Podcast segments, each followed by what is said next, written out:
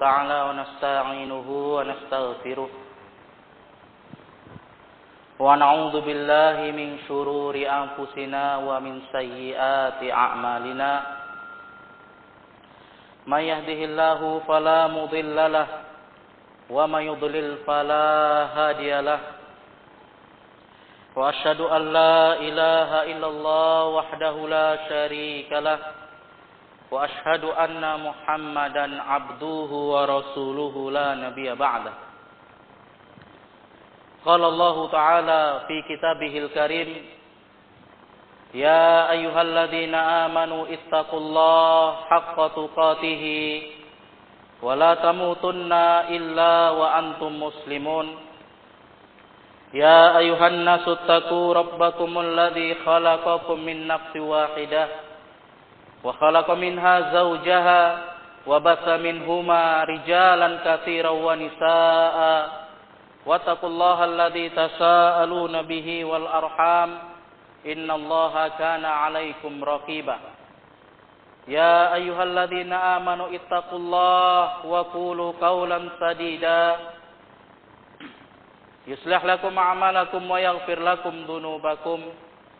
ومن يطع الله ورسوله فقد فاز فوزا عظيما فإن أصدق الحديث كتاب الله جل في العلا وخير الهدى هدى محمد صلى الله عليه وآله وسلم وشر الأمور محدثاتها فإن كل محدثات بدعة وكل بدعة ضلالة وكل ضلالة في النار أعاذني الله وإياكم جميعا من النار Alhamdulillah. Wa syukrulillah. Sepantasnya lah kita berikan hanya untuk Allah subhanahu wa ta'ala. Karena Allah subhanahu wa ta'ala Masih memberikan kesempatan Untuk kita Masih memberikan dan menunjukkan kepada kita rahmat dan kasih sayangnya. Agar kita sebagai muslim mau mengakui bahwasanya Allah Subhanahu wa taala adalah Rabb Rabbul alamin. Zat yang maha pengasih lagi maha penyayang bagi seluruh umat manusia. Oleh sebab itu tidak bosan-bosannya kita untuk meningkatkan ketakwaan kita kepada Allah Subhanahu wa taala memperkuat diri kita memperkuat tekad kita dan memperkuat tujuan kita untuk terus berjalan di atas jalan yang telah dibimbing oleh Allah Subhanahu wa taala. Maka tidak akan pula bisa terlaksana semua itu melainkan dengan pertolongan Allah Subhanahu wa taala dan kita memohon kepadanya agar setiap apa yang kita kerjakan dari amalan kebaikan itu dimudahkan oleh Allah Subhanahu wa taala. Dan ketika datang perkara-perkara keburukan itu benar-benar kita tinggalkan karena takut kepada Allah Subhanahu wa taala. Kemudian salawat dan salam hanya untuk Nabi kita Muhammad sallallahu alaihi wa alihi wasallam. Selalu tercurahkan untuk beliau kalau tidak karena bimbingan dan petunjuk beliau, kita sampai sekarang tidak akan dapat merasakan nikmatnya ikut agama yang benar. Kita tidak akan dapat merasakan nikmatnya ikut sunnah yang manis. Nah, oleh sebab itu kita mohon kepada Allah Subhanahu wa taala agar Allah Subhanahu wa taala memudahkan kita untuk meraih syafaatnya di hari akhirat nanti insyaallah taala. Masyiral muslimin jamaah Jumat yang rahmati dan muliakan Allah Subhanahu wa taala. Seiring bergulirnya waktu bergantinya hari dan bertambahnya zaman menunjukkan kepada kita peristiwa-peristiwa yang terjadi di tengah-tengah umat manusia. Menunjukkan benarnya sabda Nabi sallallahu alaihi wa alihi wasallam. Dikarenakan Semakin jauhnya kaum muslimin dari kebaikan. Semakin jauhnya kaum muslimin dari ilmu agama. Sehingga nilai darah seorang muslim itu sangat rendah di hadapan muslim yang lainnya.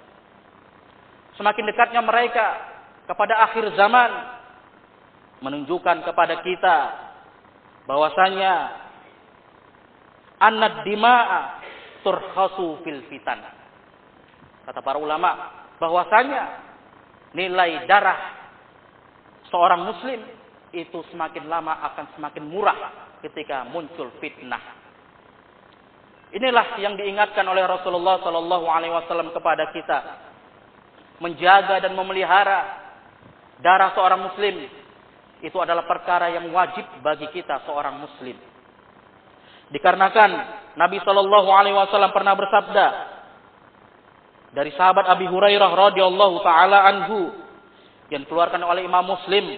Kata Nabi Shallallahu Alaihi Wasallam walladhi nafsi biyadih la tadhhabud dunya hatta ya'tiya 'alan nasi yaumun la yadri qatil fima qatala walal maqtul fima qutila. Faqala kaifa yakunu dhalika ya Rasulullah? Qala al haraj al qatil wal maqtul finnar Artinya kata Nabi Shallallahu Alaihi Wasallam dan demi dan demi jiwaku yang berada di tangannya tidak akan pergi dunia ini sampai datang suatu masa di tengah-tengah manusia yang mana seorang pembunuh itu tidak mengerti untuk apa dia membunuh. Dan seorang yang dibunuh itu tidak mengerti kenapa dia dibunuh. Maka para sahabat berkata kaifa yakunu dalika bagaimana kondisi itu ya Rasulullah? Kok bisa begitu ya Rasulullah kata Nabi sallallahu alaihi wasallam al harj kata Nabi munculnya fitnah munculnya fitnah pembunuhan di akhir zaman yang mana al-qatil wal maktul finnar. Yang mana orang yang membunuh dan yang dibunuh itu keduanya masuk api neraka. Ini adalah gambaran ma'asyarul muslimin, kenyataan hidup. Dan kenyataan ini merupakan musibah terbesar bagi kita kaum muslimin. Yang hendaknya kita sebagai kaum muslimin benar-benar menjaga dan tidak bermudah-mudahan. Naam, menumpahkan darah seorang muslim tidak bermudah-mudahan melenyapkan darah mereka tanpa haknya. Ditambah lagi ma'asyiral muslimin dosa membunuh itulah dosa besar yang Allah Subhanahu wa taala tidak akan ampunkan dosanya di dunia itu pasti akan berlanjut di akhirat nanti ma'asyiral muslimin rahimakumullah. Al-Imam Az-Zahabi beliau pernah menjelaskan dalam kitab beliau Al-Kabair bahwasanya di antara dosa-dosa yang besar yang wajib dihindari bagi seorang muslim di urutan yang kedua setelah beliau menyebutkan kesyirikan kepada Allah itu adalah, adalah dosa membunuh. Karena dosa membunuh itu adalah dosa yang sangat mengerikan ma'asyara muslimin. Dosa yang bisa memecah belah umat dosa yang bisa menghilangkan rahmat Allah subhanahu wa ta'ala. Allah cabut rahmat bagi seorang manusia ketika mereka bermudah-mudahan, ketika mereka bergampang-gampangan membunuh atau mereka menumpahkan darah seorang muslim. Allah Subhanahu wa taala firmankan sebelumnya di dalam surat An-Nisa ayat ke-93. Kata Allah wa man yaqtul mu'minan muta'ammidan fajazaohu jahannamu khalidan fiha wa ghadiballahu alaihi wa la'anahu wa addalahu 'adaban 'azima Kata Allah Subhanahu wa taala barang siapa yang membunuh seorang mukmin dengan sengaja, maka balasannya itu neraka jahanam yang dia kekal di dalamnya. Allah murka kepadanya dan Allah melaknatnya dan Allah berjanji Allah akan mengadabnya dengan azab yang sangat pedih. Ini adalah ma'asyar muslimin, ancaman demi ancaman. Nah, azab demi azab bagi siapa yang mereka bermudah-mudahan bergampang-gampang menumpahkan darah seorang muslim. Karena itulah yang terjadi masyarakat muslim di akhir zaman. Ketika seorang membunuh tidak tahu apa yang dia apa yang dia bunuh dalam artian sebab apa yang dia buat sehingga dia membunuh saudaranya. Begitu pula dibunuh dengan sebab apa dia dibunuh. Apakah sesuai dengan syariat atau tidak? Maka ini adalah ujian terbesar masyarakat muslimin. Walaupun itu naam ujian nanti di akhir zaman, tapi tanda-tandanya itu kita dapat rasakan. Nah, tanda-tandanya itu sudah kita rasakan sekarang ma'asyarul muslimin. Bagaimana kaum muslimin mereka bergampang-gampang bermudah-mudah menumpahkan darah seorang muslim. Padahal Allah Subhanahu wa taala memuliakan mereka dengan syariat agama. Allah Subhanahu wa taala memuliakan mereka dengan kita diturunkan rasul ke tengah-tengah kita dan Allah Subhanahu wa taala muliakan kita. Dengan Allah Subhanahu wa taala menurunkan Al-Qur'an di tengah kita. Ini adalah keutamaan yang besar seharusnya yang pantas kita pahami bersama, yang pantas kita mengerti bahwasanya kedudukan muslim itu kedudukan nah manusia di hadapan Allah Subhanahu wa taala sangat tinggi nilainya.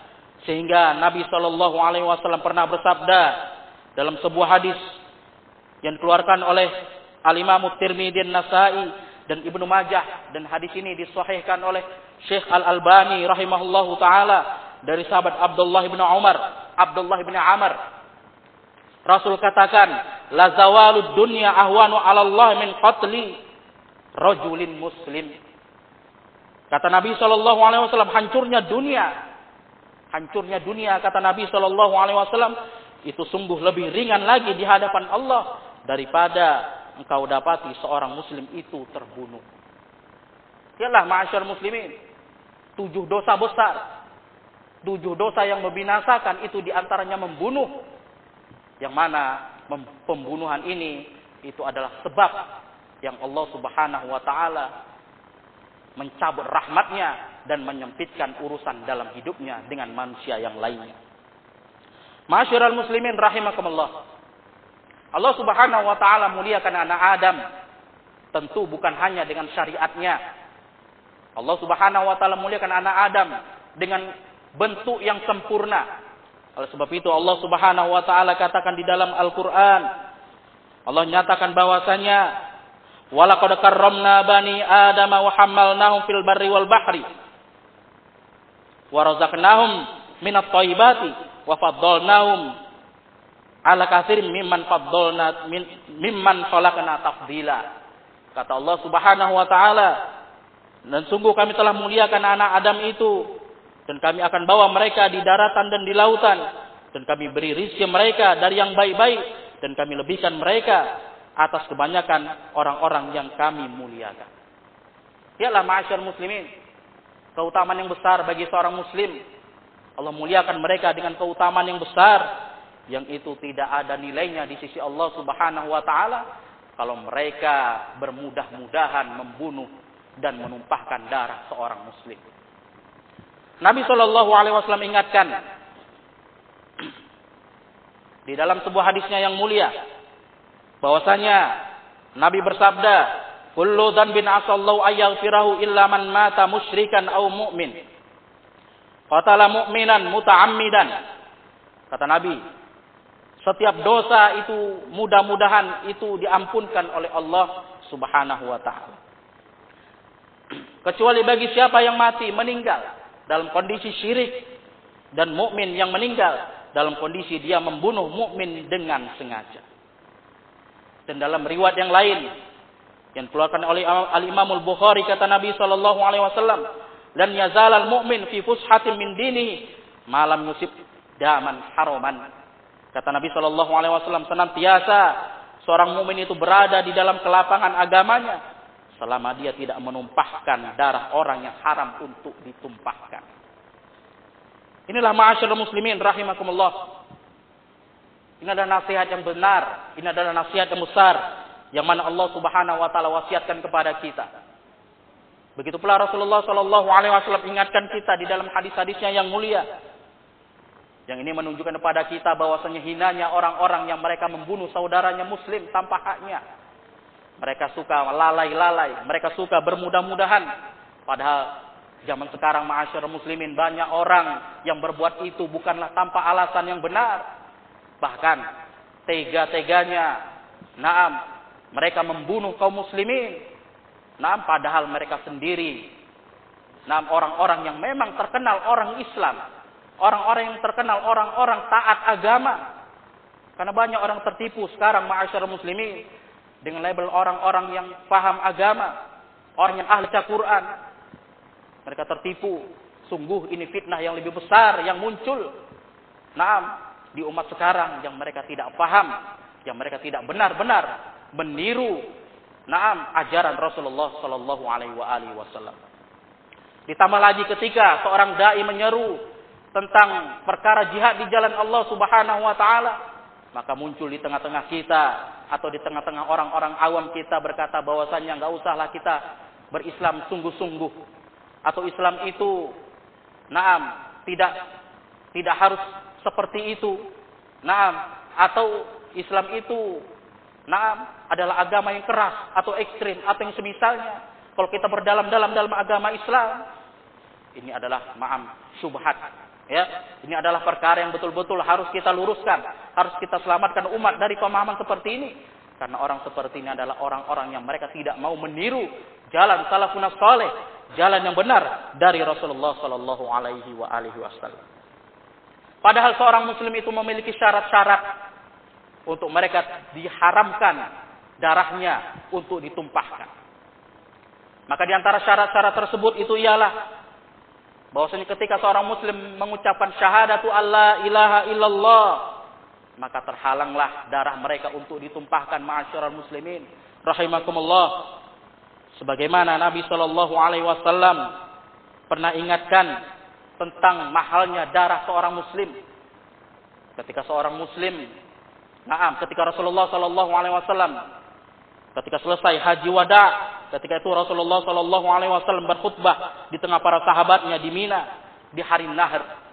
Kata Nabi Shallallahu Alaihi Wasallam, "Fa inna dima'akum wa amwalakum alaikum haramun ka hormati yaumikum hadza wa fi syahrikum hadza wa fi baladikum hadza ila yaumi talqauna rabbakum ila yaumi talqauna rabbakum ala hal ballaghtu qalu na'am."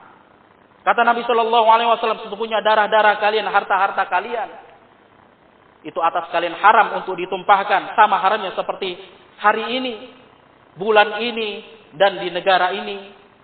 Maka sampai kalian bertemu dengan Rabb kalian, sampai kalian bertemu dengan Rabb kalian, ala hal ballagtu, apakah itu sudah aku ingatkan kepada kalian? Qalu maka mereka para sahabat berkata, "Na'am." Nah, lihatlah ma'asyar muslimin, mahalnya darah seorang muslim. Ditambah lagi ma'asyar muslimin ada sebuah riwayat ketika Rasulullah Shallallahu Alaihi Wasallam naam ditanya oleh seseorang naam lantas orang itu berkata ya Rasulullah ittaqillah. Wahai Rasulullah bertakwalah engkau kepada Allah Subhanahu wa taala. Maka sahabat Khalid ibn Walid pun berkata minta izin kepada Allah untuk memenggal lehernya. Maka kata Rasulullah Shallallahu Alaihi Wasallam Rasul melarangnya Rasulullah Shallallahu Alaihi Wasallam melarangnya. Kenapa ma'asyar muslimin rahimakumullah? Bisa jadi dia masih sholat kata Nabi Shallallahu Alaihi Wasallam. Maka kata sahabat Khalid ibn Walid, beliau menjelaskan bahwasanya, naam,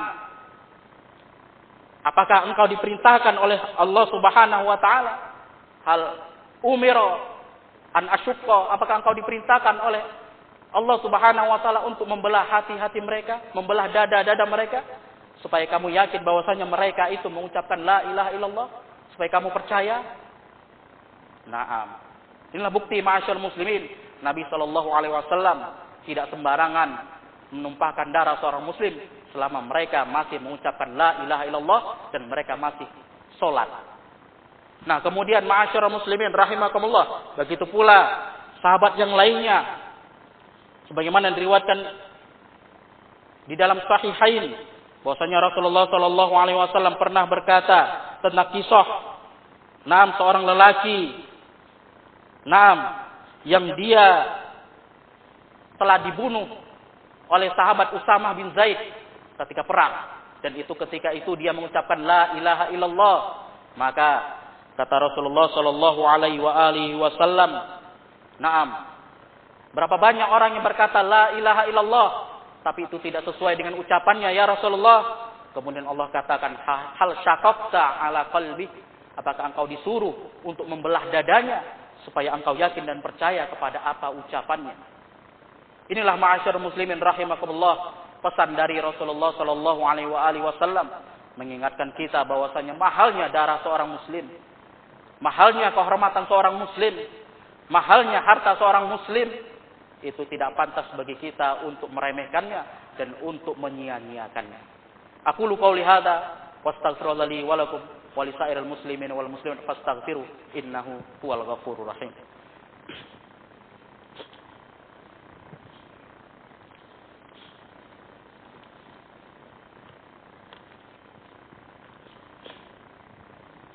Alhamdulillah Alhamdulillahi ala ihsanihi wa asyhadu an la ilaha illallah wahdahu la syarika lah ta'ziman li sya'ni. Wa asyhadu wa asyhadu anna muhammadan abduhu da'iyan ila ridwani. Allahumma salli ala alihi wa sahbihi wa sallam ajma'in. Amma ba'd. Ma'asyiral muslimin jamaah Jumat yang dirahmati dan dimuliakan Allah Subhanahu wa taala. Terjadinya pembunuhan terjadinya penumpahan darah seorang muslim itu tidak lepas dari peran iblis di dalamnya. Karena memang ma'asyar muslimin jamaah Jumat yang dirahmati Allah Subhanahu wa taala. Iblislah sumber dari segala keburukan, sumber dari segala kerusakan.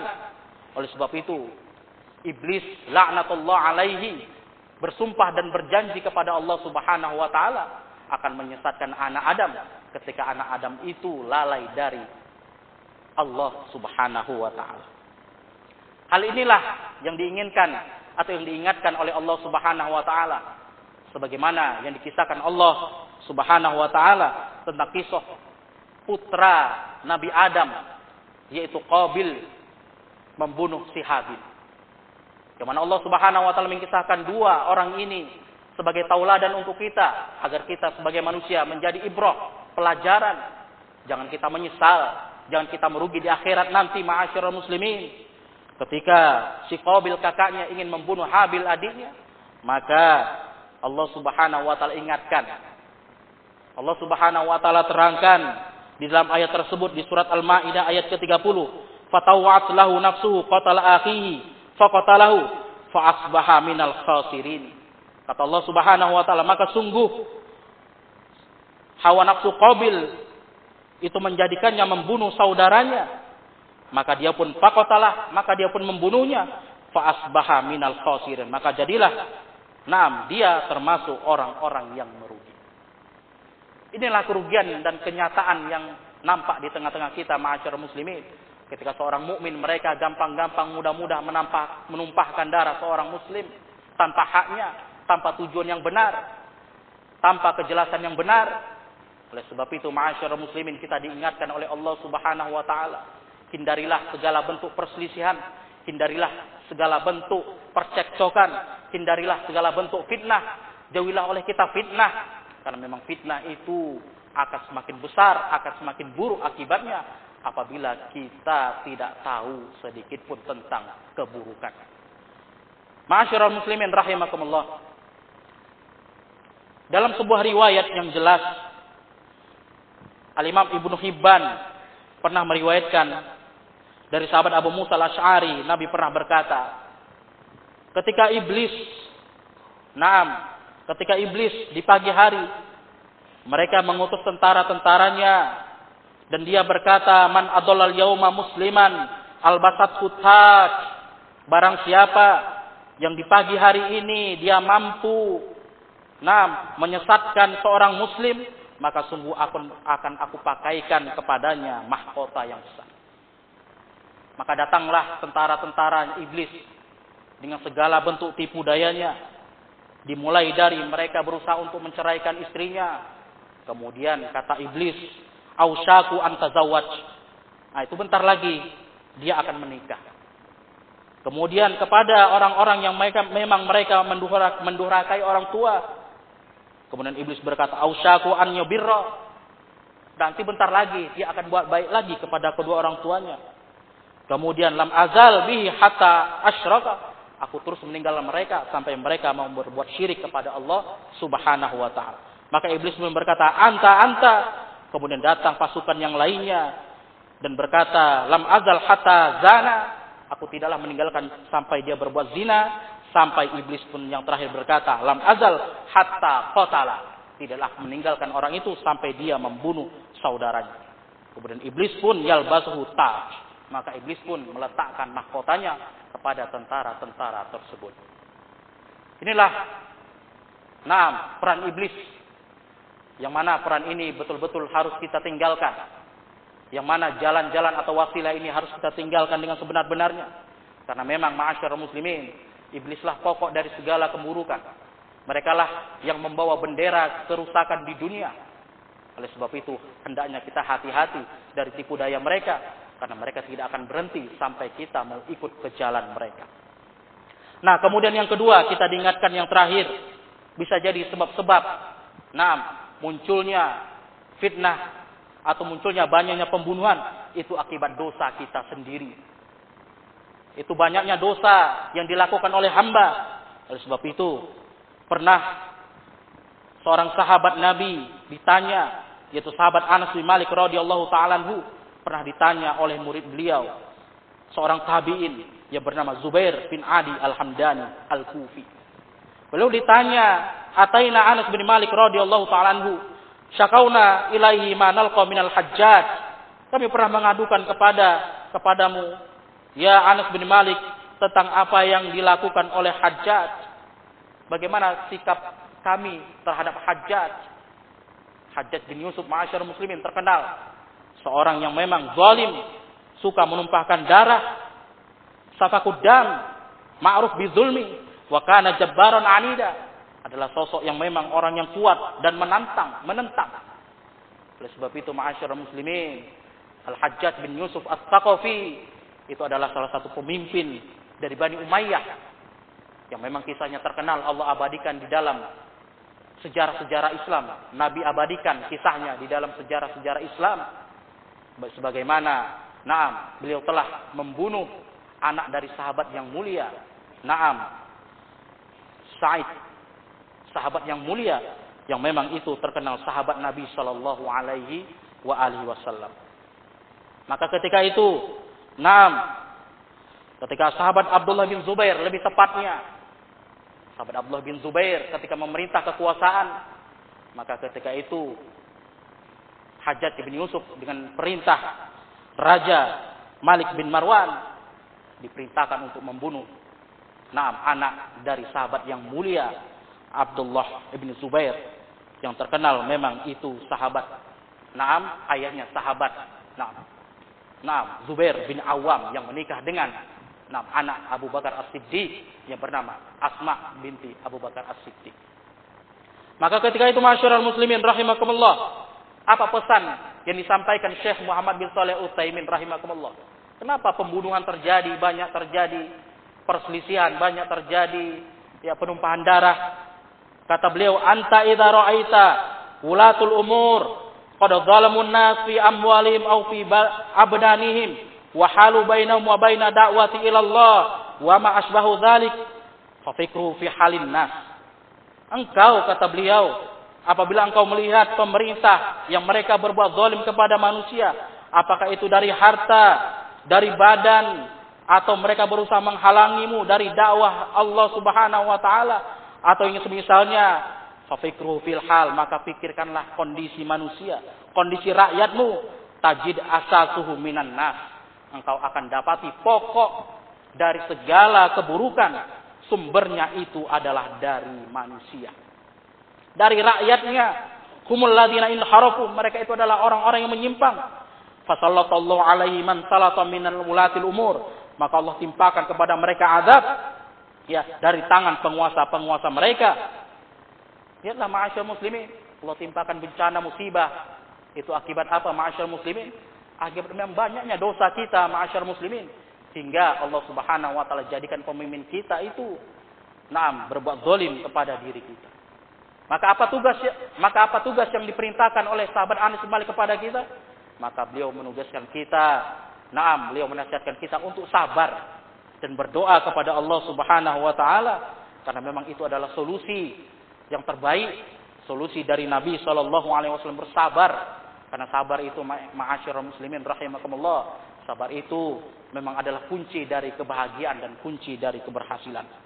Dan terakhir Nabi Shallallahu alaihi wasallam pernah katakan, "Ya'ti 'alan nasi zamanun as-sabir fihim 'ala dini kal qabri 'ala jamri." Kata Nabi Shallallahu Alaihi Wasallam nanti akan datang ya ke tengah-tengah manusia satu zaman yang mana kesabaran itu di tengah-tengah mereka di atas agamanya itu ibaratkan menggenggam bara api. Okelah masyarakat muslimin keutamaan yang besar. Nah, keutamaan kita bagi siapa yang sabar, bagi siapa yang mau taat kepada perintah Allah, perintah Rasulnya, yang berpegang teguh di atas sunnahnya, pasti dia akan selamat, pasti dia akan beruntung. Inilah masyarakat muslimin, khutbah di Jumat siang hari ini. Mudah-mudahan nasihat ini dapat memberikan nah, pelajaran untuk kita, dapat memberikan wawasan ilmu untuk kita, agar kita lebih hati-hati lagi, agar kita lebih waspada lagi. Besarnya nilai darah seorang muslim itu tidak sebanding dengan lenyapnya dunia dan seisinya. Allahumma salli ala Muhammad wa ala Muhammad kama shallaita ala Ibrahim wa ala Ibrahim wa barik ala Muhammad wa ala Muhammad kama barakta ala Ibrahim wa ala Ibrahim innaka Hamidum Majid.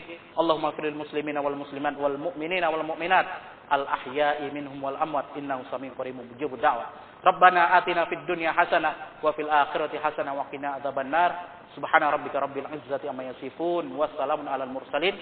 Walhamdulillahi rabbil alamin.